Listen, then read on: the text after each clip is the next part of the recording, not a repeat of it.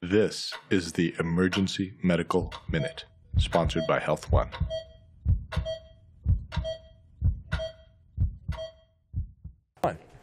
Welcome everybody. All right, I have my uh, first first kind of uh, Halloween-looking uh, patient the other day. There was a whole family came in. They were at a Halloween party at the club, and seemingly out of nowhere from aclo- across the athletic club, a uh, tennis ball flew and hit this nice young lady in the eye.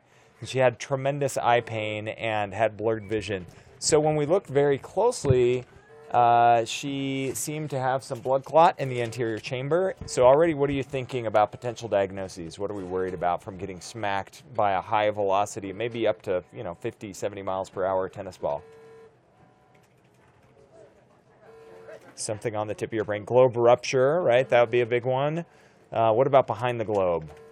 Anything bad happen that pushes the eye out? A lot of bleeding. We got to do a lateral canthotomy. Yeah, so you can get like an orbital compartment syndrome, from a retroorbital hematoma, uh, or uh, you know on the on the lower side of things, just a corneal injury or a traumatic hyphema. Uh, so we did an exam. There was some clot in the anterior chamber that streaked across the chamber. The pupil was irregular but reactive, and it turned out that she just had a traumatic hyphema.